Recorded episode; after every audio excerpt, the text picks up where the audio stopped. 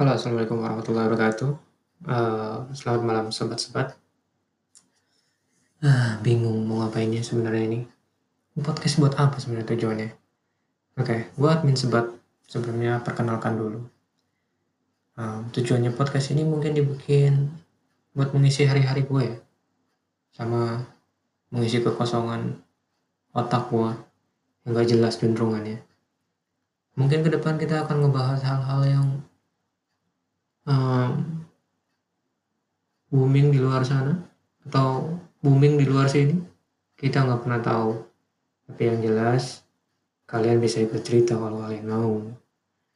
Podcast ini sebenarnya mungkin lebih banyak ke curahan-curahan hati yang tersakiti atau terzolimi atau